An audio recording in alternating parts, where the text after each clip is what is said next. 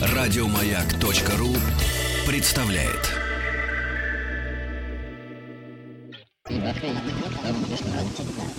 Объект 22. 22. Объект 22. Читал сегодня статью в журнале «Максим» про 20 вещей, которые должны быть у каждого неженатого мужчины. И там среди, среди сумки для путешествий и зеркало во весь рост, совершенно, на мой взгляд, конечно, необходимых вещей, и я сейчас не иронизирую, а, есть робот-пылесос и ковер под зебру. Ну, робот, положим, у меня и свой есть. А вот с ковром под зебру как-то сложнее. Я же, в конце концов, не Гарри из э, «Секса в большом городе». А вообще, мне кажется, что вот этот ковер под зебру, видимо, даже не мне был бы на- э, нужен, а роботу-пылесосу, чтобы ему никогда не было скучно. Ну и тем более, порой, как представишь, как там жили э, все эти люди. Лето так сто назад. Хотя 100 это близко. А вот лет 500 уже интересней. Хотя 500 это как-то далековато, и про это уже, в общем, с трудом помнят. А вот если остановиться, например, на 200, то сразу появляется шанс э, не выпасть из информационного поля, особенно если с гравитационным не очень, да? Я Евгений Стаховский, а, и не один здесь, между прочим. Ну, помимо домашнего робота, который сегодня выступает еще и пылесосом, еще у меня здесь Константин Михайлов, историк и религиовед. Добрый вечер. Рад видеть. Спасибо. Да. Ну, вряд ли у людей 200 лет назад мог быть ковер из зебры. Из зебры? Да, ну, может быть, у кого-то, ну, может быть, у кого-то, кто занимался торговлей с Африкой, может быть, и было, А- но так вряд ли, А конечно. торговали тогда уже с Африкой? Да, очень активно. В общем, активная торговля с Африкой даже в шест- 17 веке уже велась, в 18 тем более. Был э, так называемый Атлантический треугольник, треугольная торговля. Загружаешься в Лондоне, плывешь в Африку, меняешь товары на рабов, везешь рабов из Африки в Америку, там снова загружаешься уже американским товаром и везешь все это назад в Англию. И так О. вечно по кругу. Это прекрасная тема. Когда начинаем менять товары на рабов, это вот то, что мне не хватает в современном обществе. Я периодически Библию перечитываю только за этим, чтобы у меня любимые главы как раз про рабство. И я думаю, как же так? Как много мы а, потеряли. Константин, ну бог с ним, 17-18 веком. Я хочу с вами сегодня поговорить про первую половину 19 -го. Сам не знаю почему. Ну, знаете, как говорят, э, что, мол, звезды сложились, карта легла, еще есть масса других выражений. Ну, захотелось и все, в конце концов. Кто нам запретит, правда? Верно. А, и, а если брать первую половину 19 века, это вообще такая, мне кажется, какая-то неожиданная эпоха. С одной стороны, мы все про нее знаем. Но даже если взять, например, ну, например, Россию. Ну, что там? Ну, Пушкин. Ну, Глинка. Ну, Александр Первый весь этот э, из себя. Жили все люди. Кино вон про это бесконечно снимают. Про одних, про вторых, про третьих. А с другой стороны, поди разбери, что они там делали и чем на самом деле занимались. Это очень точно. Мы очень хорошо представляем себе, в принципе, 19 век по школьной программе. Прямо нас с детства это вдалбливают. Ну, Но- в, основ- а в школьную программу, извините, что я сразу вас перебиваю, в нас, э, если с исторической точки зрения, в нас вдалбливают что? Наполеон и война 12 года. Ну, Про войну пожалуйста. вообще не хочу сегодня, да. Да, с войной и так как-то хватает. всё понятно. П- Поговорим о чем-то Да. более, может быть, более мирном. Не уходите от Тем микрофона. более, что, тем более, что и пушкинская тема вчерашняя, да, отчасти нас к этому делу э, подводит. Но я не знаю, насколько...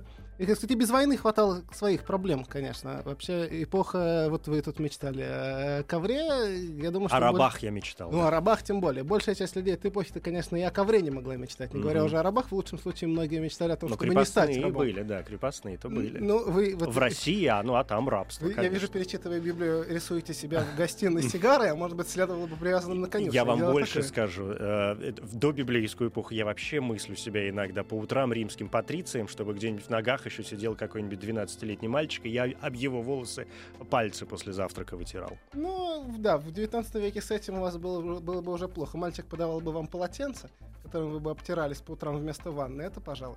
Но, Но не- читать не волосы, больше. Да, это средневековье, конечно, осталось. Мне начинает все меньше и меньше нравиться эта эпоха. Простите. Но тем не менее, Константин, а мы можем расставить какие-то маркеры, на ваш взгляд, основные, которые помогут нам, а, ну, которые вообще помогут характеризовать э, этот период истории человечества? Первая половина 19 века, конечно, да. Но тут сложно сказать, с чего начать, но мне кажется, вообще всегда стоит начинать с восприятия времени, восприятия пространства. Это такие самые базовые вещи, которые отличают нас от человека из прошлого. Ну, скажем, в конце 19 века Чехов, я не знаю, в попрыгунье может писать о существовании дешевых часов. А, и вообще, если мы рисуем себе картину конца 19 века, часы у каждого человека в кармане. В начале 19 века часы у кого в кармане? Ну вот Евгений Онегин, он едет на бульвар, да, вот у него в кармане могут быть часы. Это страшно дорогая вещь, она есть у единиц, по большому счету, и по большому счету это может быть на городской площади, только там 1650-х часы в Америке начинают производить, ну, в действительно массовом количестве, только в конце века появятся часы наручные. То есть, что значит наручные часы? Это значит, что в конце 19 время, века время становится настолько дорого, что слишком дорого тратить его на доставание часов из жилетного Ну, то кармана. есть, как- и вообще начинаешь за ним следить, Да. когда время становится той единицей, за которой приходится следить. Конечно, конечно. До там где-то годов 1630-х, а где-то даже до 1870-х большая часть людей просто не знала о том, что точное время бывает. В Японии не было единицы измерения точнее, чем 2 часа, ну, наших астрономических 2 часа, до тех пор, пока там не появились железные дороги. Это после революции Мэйдзи, это 1870-е годы, потому что поезда ходили точно по расписанию. Вот простой критерий, другое восприятие времени. Или другой, не менее простой критерий, это вот простое другое восприятие пространства. Человек 1810 года не знает о существовании Антарктиды. Ну, сказать, нагляднее представить себе ничего нельзя. Если посмотреть карту начала там, 19 века, даже годов 1630-1640-х, вся Африка практически белое пятно, половина Австралии белое пятно, северо-западный проход над Америкой еще не открыт, весь дальний э, запад Америки белое пятно. Они по большому счету знают только кроки мира, только какие-то внешние Но среднестатистический человек начала 19 века вообще подозревает о существовании Америки. Я имею в виду сейчас не государство Соединенные Штаты Америки, да. да, а континента материка, на котором что-то там где-то Да. происходит. Да, ну если мы не говорим о каких-то регионах типа Центральной Африки или каких-то глубинах Но Азии, там-то и понятно, сегодня не все в э, порядке. ну, не знаю, сегодня, наверное, знают, но тогда, конечно, могли не знать. Если мы говорим даже о русском крестьянине начала 19 века, он, может быть, толком про Америку ничего не знал, но он знал, что вот ему привезли картошку, которая раньше на Руси не росла. Вот Что эта картошка, она привезена откуда-то оттуда, из внешнего мира, может быть, из Америки, действительно. Когда у ирландцев к 1640 годам стало совсем плохо с едой, это вот знаменитый голод в Ирландии, они массово эмигрировали в Америку. То есть они, по крайней мере, уже хорошо знали, что такое Америка. Ну, понятно, что Ирландия связана с Англией, значит, традиции колониализма в Америке, но, тем не менее, в общем, это людям было понятно. В средние века, ну, по моим представлениям, хотя, может быть, я заблуждаюсь, э, разница между вот этими основными точками развития в разных частях света была достаточно велика. В XIX веке или к началу, допустим, XIX века, мне кажется, что очень многие страны, ну, Европа, государства Европа основные, да, понятно, что там Великобритания, Испания, Франция, э, такая зарождающаяся Германия в то время, там Пруссия, Ну да, да, да. а, и Россия, где-то шли приблизительно нога в ногу, нет? Ну, в каких-то отношениях да, в каких-то отношениях Ну, нет. по Скажем, части восприятия вообще окружающей действительности, я В этом виду. смысле, да, достаточно близко. Понятно, что у англичанина этого времени, у которого больше перед глазами были плоды ранней промышленной революции, восприятие могло немножко отличаться от, э, ну, не знаю, у простого ливерпульца и у про- простого Костромича, э, безусловно, восприятие должно было немножко отличаться. Точно так же, как и у простого барселонца, да, Испания тоже была страной, ну, по меркам Англии, отсталой, безусловно. Э, У француза и англичанина, да, все было, наверное, более-менее, более-менее похоже, ну, в постнаполеоновскую, во всяком случае. Мгм. Даже в постнаполеоновскую. Ну, да, 1810 1800, ну, скорее, даже уже 1820-е годы, когда та же промышленная революция приходит во Францию постепенно. Ну, в наполеоновские времена тоже, конечно, этот процесс уже начинался. Ну, смотрите, какой же в это время происходит еще колоссальный э, прорыв культурный. Романтизм вовсю, везде. У нас, я не зря вначале вспомнил там и Пушкина, и Глинку. Глинк вообще основоположник русской классической оперы, да, он написал первую русскую именно классическую оперу. В Европе, ну там Байроны всевозможные происходят, да, Шуберты и так далее. Это же все начало 19 века. Ну, да, начало, да, до 20-х, 30-х годов в определенной степени. Тут, ну, в- э, зависит, конечно, от региона немножко. Да, влияние романтизма было очень сильно во всех странах, и влияние культуры бытовой на романтизм было достаточно сильно. Не было бы романтизма без, условно говоря, туберкулеза и парусного Да. корабля, да? Ну, а туберкулез же был очень, сложно сказать, развит, но тем не менее это же было самое, наверное, распространенное заболевание, от которого умирали во всяком В случае. начале 19 века одно из, да, ну, считается, что от туберкулеза, в принципе, умер каждый четвертый европеец 19 века. Это значит, что это было самое тяжелое заболевание из всех, но понятно, что туберкулез убивает достаточно медленно все-таки. Плюс к этому была корь, очень серьезная, особенно для детей. В начале 19 века примерно каждый, э, ну, 3 из 10 родившихся детей умирали от кори. Примерно такой вот расчет, до 5 лет. А, И была холера, которая до 19 века в Европе была вообще практически неизвестна. Только в начале 19 века приходят первые холерные эпидемии. И в чем-то мы тоже им обязаны. Вспомним Болдинскую осень. Почему. Пушкин застревает Мгм. в Болдино? Да, из-за Да. холерных карантинов. Да. Но понятно, что они уносили миллионы жизней. С другой стороны, какие-то другие болезни уже удавалось победить. Скажем, начало 19 века — это одновременно и массовое распространение оспопрививания. Оспа была главной убийцей в Европе 17-18 века. В 19 веке она постепенно в этом смысле теряет свою роль, ух- ух- уходит с этой роли. Очень интересно, вот это мы заговорили об этом и сказали первое слово, взаимопроникновение романтических идеалов, а, зарождающегося технического прогресса, открытий, да, которые происходят на этой ниве, и жизни рядового человека. Как все эти вещи, все вот эти три, например, явления, а сейчас я не сомневаюсь, вы, может быть, добавите еще сюда парочку, друг на друга влияли и проникали друг в друга. Как правило, совершенно непосредственно. Ну, тут можно привести один простой, но очень я- яркий пример. Был такой замечательный год в европейской истории, так называемый год без лета, 1815 год. А что, А, что это что А, значит год Извергся вулкан Тамбора в Индонезии, выбросил гигантское облако пепла, и из-за этого, ну, знаете, как эффект ядерной зимы, то, что называется. Было очень холодное лето, Рейн выходил из берегов, представьте романтическую поэзию, вот она, пожалуйста, Мгм. романтическая поэзия воплоти.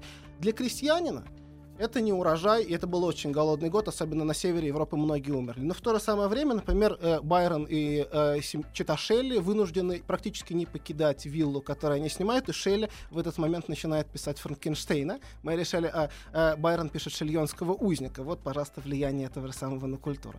А, и тут влияет экология, Мгм. география, даже в некотором смысле. Причем очевидно, что ни один из европейцев про этот вулкан Тамбора и не слыхивал в 1615 году, ну, может, кроме каких-то самых Он удачных знает только о последствиях, о том, что что-то идет Он не даже так. не понимает, из-за Да. чего это происходит. Он видит, что очень холодно, но совершенно не может объяснить, что такое на самом деле Ну, случается. отсюда и рождается чудовище Франкенштейна, как конечно, раз. конечно, Как- к вопросу как- о да. проникновении прогресса. Вот, Мгм. пожалуйста, чудовище Франкенштейна, прогресс плюс романтизм. Э, и мы получаем э, создание человеческого разума, которое восстает против него. То есть получается, что... ну, знаете, в этом есть какая-то параллель с э, Декамероном. То есть люди оказываются заперты, в, э, ка- оказываются в каких-то условиях, заперты, да, в каких-то определенных местах, и начинают заниматься какими-то делами и творчеством, может быть, в первую очередь. Другое дело, что какие-то плоды, да, наиболее выдающиеся а, этого творчества до нас дошли, а какие-то канули в лету, или, может быть, присутствуют, но представляют интерес только для м, специалистов или библиотекарей, и хранятся где-то в архивах каких-то. И от нечего делать начинают заниматься вот такими вещами. Кто-то строгает новое корыто, кто-то изобретает чудовище Франкенштейна, а кто-то пишет грустные сонаты. Да, все может быть так. Но мы привели с вами негативный пример людей запертых. Можно же привести и положительное влияние того же самого. Ну, скажем, Бальзак любил писать так, чтобы в соседней комнате была ванна. Еще за 20 лет до того никаких ванн в домах, ну, разве что там в королевских домах могли быть ванны, да, вот Людовик XIII принимал ванну каждый день, но обычному, кто такой Бальзак, да, сын чиновника, крестьянина, поднявшегося в дворяне. Конечно, такому человеку еще там за 20 лет до того ванна была недоступна. Но для Бальзака было важно. Сначала пишешь роман, потом отмокаешь ванне. Ну, редко, раз в месяц, чаще считалось нехорошо. Но вот, э, тем не менее, пожалуйста, тоже влияние прогресса в позитивном ключе. Он, получается, был богатый человек. Бальзак, ну, к моменту, когда он стал успешным писателем, да, безусловно, он был автор бестселлеров, как бы мы сегодня сказали. Ну да. А что деньги, кстати? Деньги приобретали какой-то новый смысл в этот момент? Ну, это, безусловно, подъем европейской экономики, поэтому, да, для многих деньги вес приобретали. Но тут нужно понимать, что большая часть населения мира начала 19 века это все-таки сельские жители. И по большей части денег они, ну, если и видели, то видели не так часто и не так широко их использовали. Понятно, что это не в чистое натуральное хозяйство, как в средние века, но все-таки э, не то, чтобы они держали деньги в руках ежедневно. А вот в городах, да, безусловно, это была уже, был уже расцвет, ну, такой вот чистой экономики 19 века. Все, все работали за деньги, огромное количество горожан были подъемными рабочими с жестко фиксированной ежедневной платой. Э, и, конечно, это сильно влияло на их жизнь. То есть, в принципе, Пушкин недалеко ушел от истины. Вообще, в, по части настроений, э, например, начала Ну, Пушкин очень 19 точно, века. конечно, воспроизводит, но с русской спецификой. Важно это, конечно, понимать, потому что жизнь в Париже и жизнь в Сан- в Санкт-Петербурге сильно отличалась хотя бы потому, что ну, у любого санкт-петербургского дворя- дворянина были крепостные. У богатого француза никаких крепостных, конечно, и в помине уже не было. А что ж он делал, богатый француз? Работал чиновником, работал офицером, занимался каким-то бизнесом. В Париже в 1830 году 8% населения были рантье, то есть это были просто наследные. Это уже были просто богатые Да, люди, которые... наследство. 8%. Это же 8%, колоссальная цифра. Надо понимать, что большая часть этих рантье, ну, сводила концы с концами на эти деньги, которые у них были. Не то, что они были какими-то богачами, но тем не менее это было То есть так. такой обломовский вариант? Ну, э, даже, может быть, беднее нашего Обломова, потому что на самом деле русские дворяне первой половины 19 века по европейским меркам были часто неприлично богатыми людьми. То есть вот этот вот классический штамп, ну, скорее уже второй половины 19 века, что лучший номер в отеле занимает либо русский аристократ, либо э, американский золотодобытчик, он не, не просто так существовал. Э, в доме русского дворянина 20-25 слуг крепостных в усадьбе было, в общем, вещью нормальной. В доме французского богача в Париже, ну, если у него было 10 слуг, это был человек невероятно богатый, может быть, с дворянского, какого-то высокого дворянского происхождения. С экономической точки зрения мы бы сегодня сказали, какие хорошие люди. Они ведь обеспечивали людей других рабочими местами, Ну, чтобы с- те не умирали от голода где-нибудь посреди э, улицы. Сейчас любят порассуждать тогда о том, какими добрыми отцами для крепостных были их бари, но э, мне кажется, сами крепостные не, не так видели Не это. так И уж. более того, и сами бари, по-моему, не так это Не воспринимали. так это воспринимали. Да. Ну ладно, как воспринимали это, в общем, э, всевозможные люди богатые, мы прекрасно знаем чаще всего из литературы хотя бы. А вот э, ощущение бедных всегда, всегда как-то м, интригуют. Интригуют как-то. Но об этом через минуту, правда?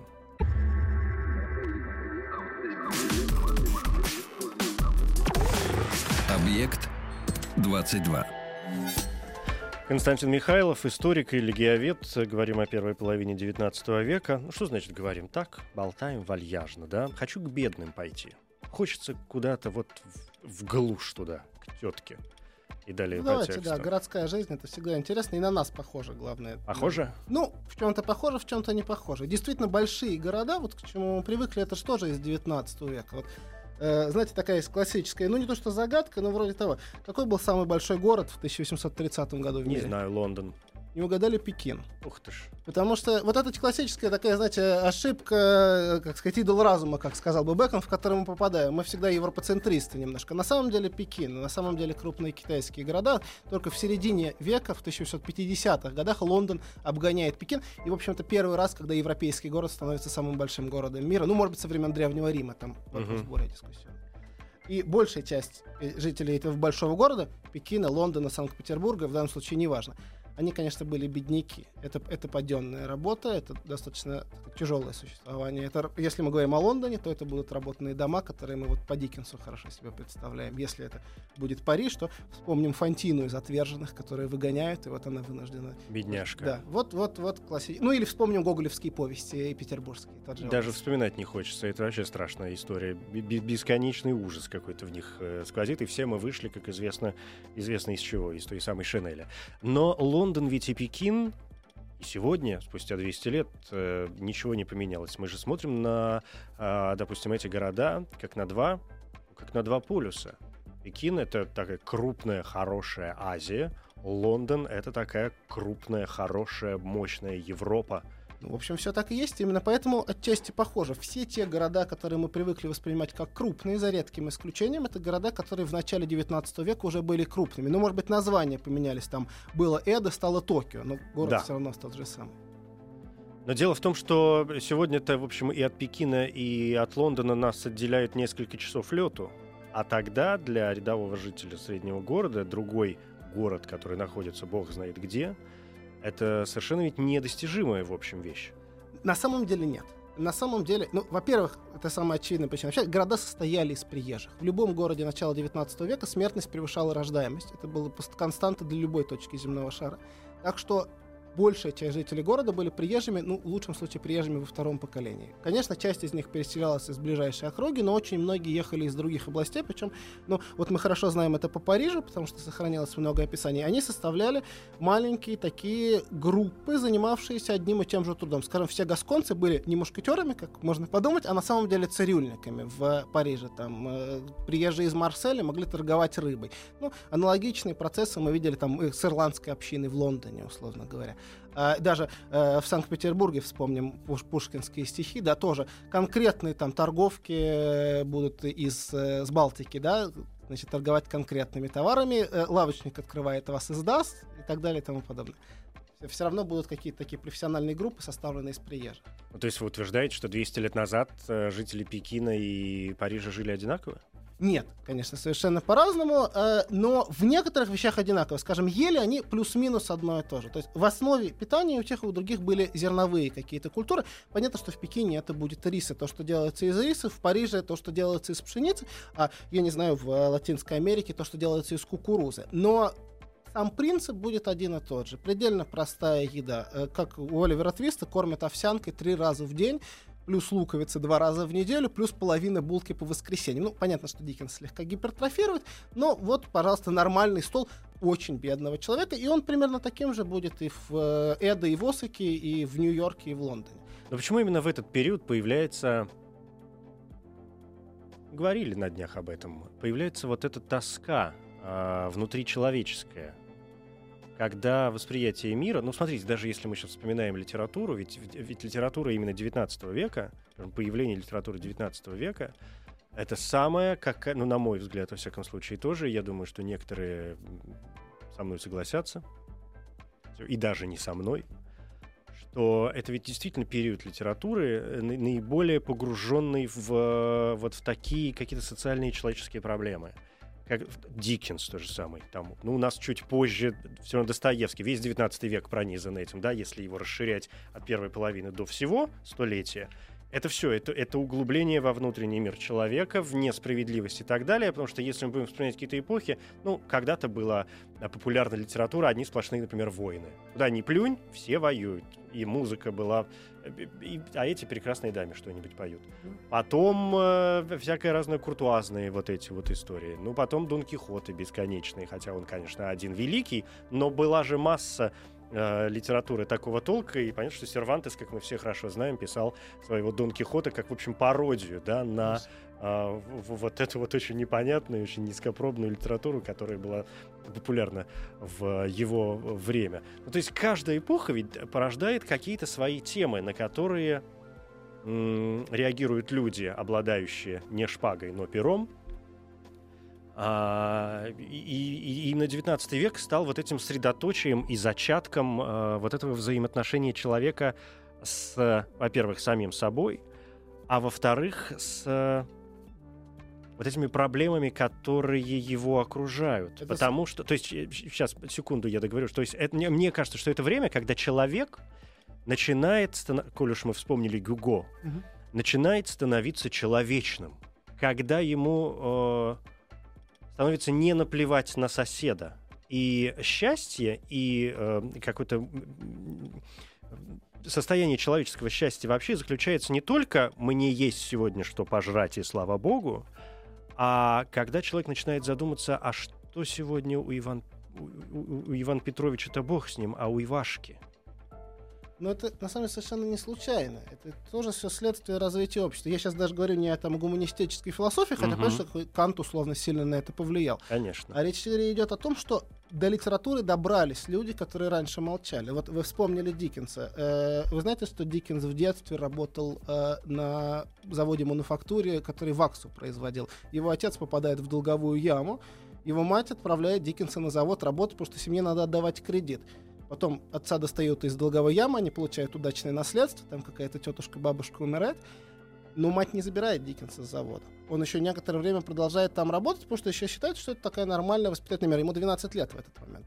Вот мы видим человека, который написал Оливера Твиста, вот мы видим человека, который написал рождественскую песню в прозе. Он на собственной шкуре Конечно. знал, как это, и поэтому эта проблема его беспокоила. Ну, понятно, что не все были таковы. Там Гюго был сыном наполеоновского генерала. Но, тем не менее, в целом, вот этот голос сословия, которое раньше молчало, ну, может быть, чуть раньше, в конце 18 века, но начинает звучать, и в 19 веке нам ясен хорошо. Вы вспоминаете Достоевскую, вспомните биографию Достоевского. Вот Ну, я- с ней все понятно, Да, конечно. тут- Человек, тут который чудом в последний момент просто избежал смерти. Конечно, конечно. Тот же- Причем смерти там не на поле брани, да, и не, не из-за нападения хулиганов в петербургском дворике, а в общем смерти, ну, казни. Мы все знаем судьбу Достоевского. да. Русская литература в этом смысле немножко исключение из этого социального правила, потому что в русской литературе очень много дворян, ну, относительно литературы европейской 19 века. Но это Там- вопрос грамотности, Конечно, же, да. конечно, у нас ниже процент грамотности, конечно, у дворян лучшее образование. Для Англии или для Франции 19 века нормально было, когда выходцы из третьего сословия уже что-то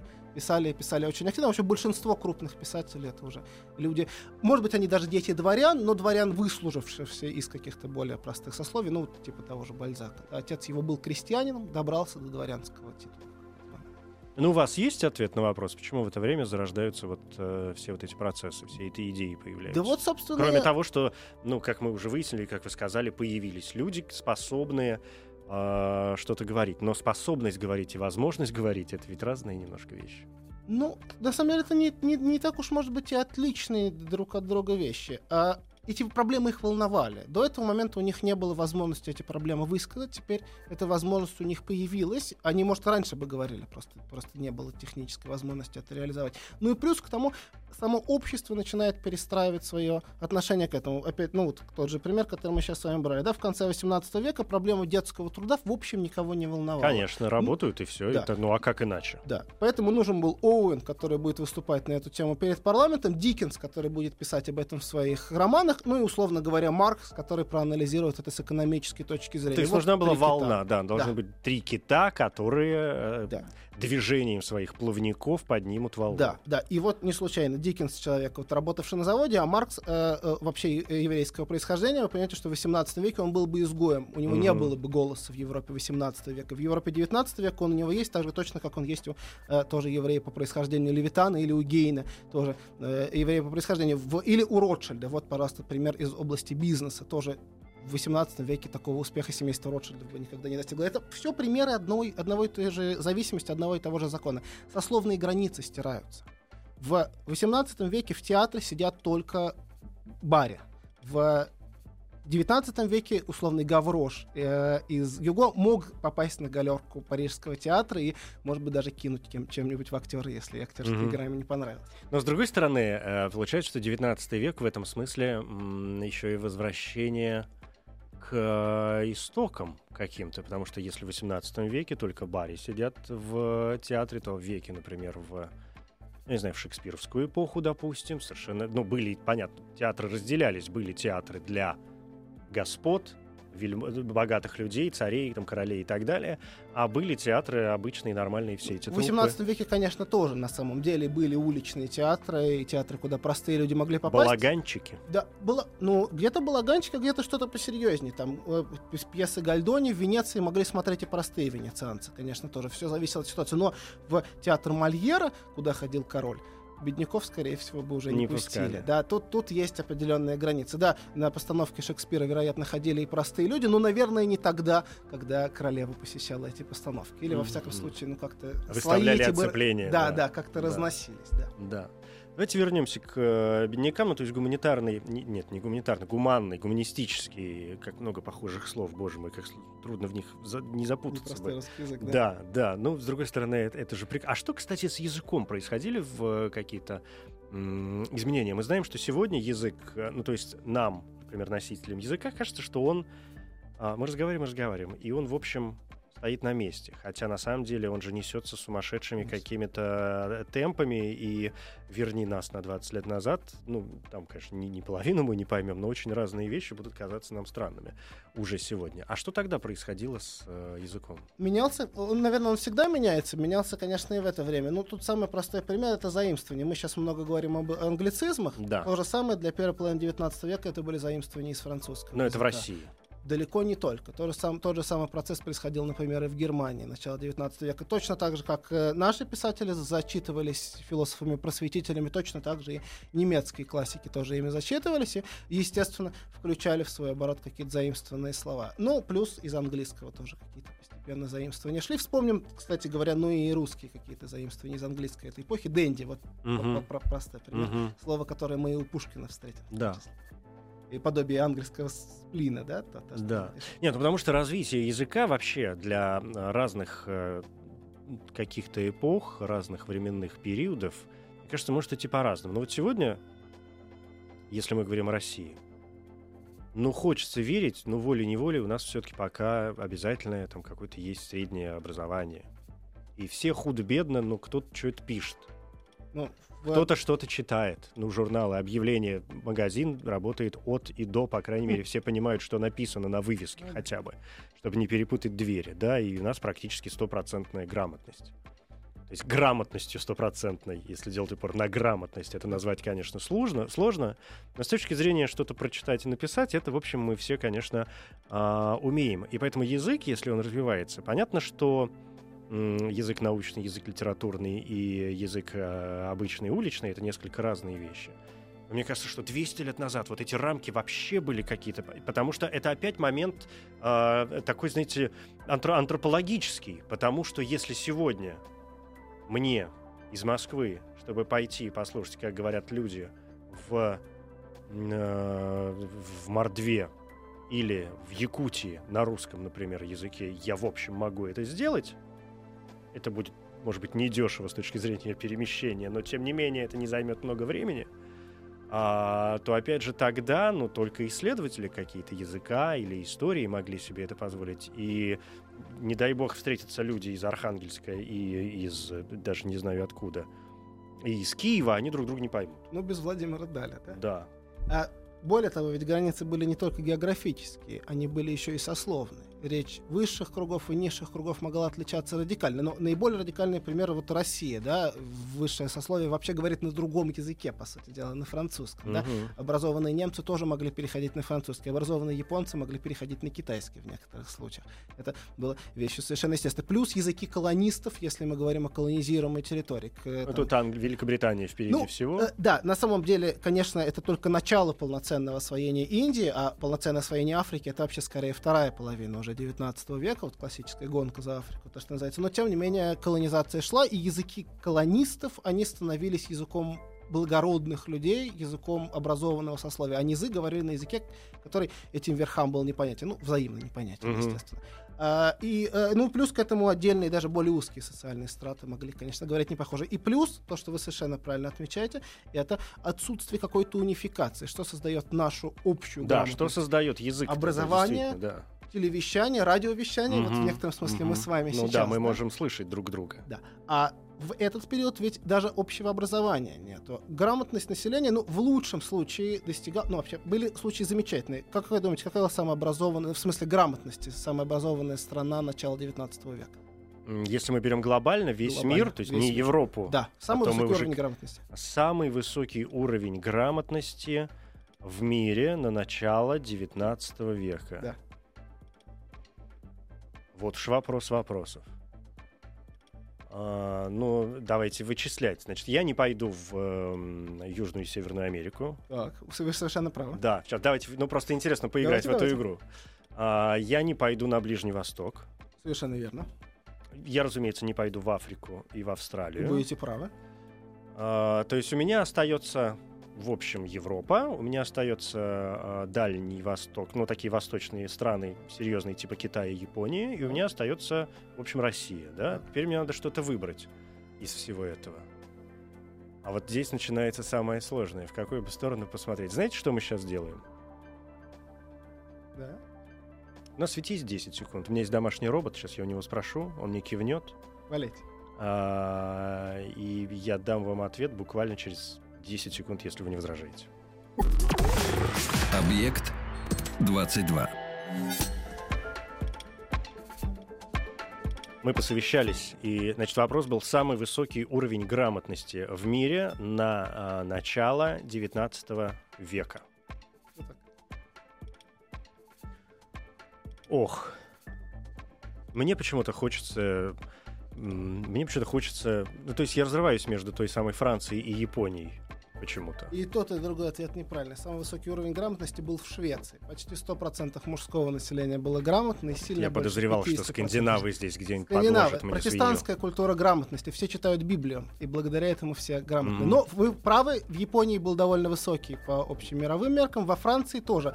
Примерно 53% грамотных было во Франции начала э, 19 века. Это очень высокий показатель для тогдашнего мира. Но мы говорим только о грамотности. Большая часть этих людей может прочитать простой текст и написать собственное имя. Грамотность для чтения, но без письма для большинства из них. Полноценных читателей, то есть людей, которые, ну как мы, каждый день читают довольно большое количество текста, там и не расстается с книжкой. Таких было даже в самых образованных странах, ну, процентов 10, 12, 15, может быть. Поэтому никакой языковой нормы общей для этого э, Конечно, не существует. Не а в России какой процент? Есть же какая-то цифра? А, Приблизительная хотя бы. Они все очень приблизительные. Ну, если в начале 19 века в России было 20% грамотных, то это, в общем, должен, нужно считать хорошей цифрой. Угу. Скорее всего, несколько меньше. Я, знаете, Константин, что думаю, когда вообще думаю о первой половине 19 века. Опять же, по моим личным ощущениям, не знаю почему, несмотря на, э, например, войну 12 года и Наполеона, у меня ощущение вот этого периода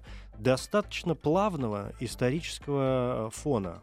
Ну, то есть, если не забывать о том, что история человечества это, в принципе, история вой- войн, вот начало 19 века это какое-то время относительно спокойное, по ощущениям. Я понимаю, что это не так. Нет, это совсем. Но мне кажется, так. что это тот момент, когда, э, скажем, культура и культурный фактор вообще, да, фактор искусства настолько перекрывает э, историчность, да, вот этот ход истории, завоеваний каких-то там, ну, в общем, всего вот этого дела, что, что вот именно это делает этот период уникальным. Или, или я не прав? Это очень важная составляющая, конечно, и в этом вы правы, но на самом деле это период очень неспокойный. Это период, который, например, в английской историографии часто называют периодом двойной революции. Речь идет, с одной стороны, о политических революциях, типа Великой Французской революции и ее далеко идущих последствий по всей Европе. Во-вторых, это период промышленный. Ну, это концы, конец еще 18 века, который, видимо, да, дает переходит, отпечаток на начало Конечно, 19 угу. и заканчивается в 1848 году во время весны народов. Да? Последний такой. О, вот там, же, там же сплошные революции по Европе прокатились, точно. начиная да. от э, Венгрии и заканчивая бог да, знает кем. Да, вся Европа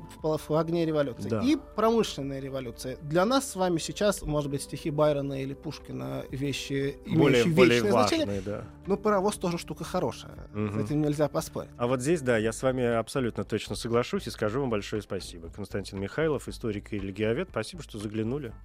Вам да? спасибо. Что-нибудь, может быть, мы как-нибудь в следующий раз состыкуемся и э, от первой половины 19 века перейдем к второй половине 19 века. Неплохая мысль, мне кажется. Да, а там, глядишь, пройдет еще лет 50, и нам будет о чем вспомнить о начале века 21, правда? Надеемся на это. Спасибо. Объект 22. Еще больше подкастов на радиомаяк.ру.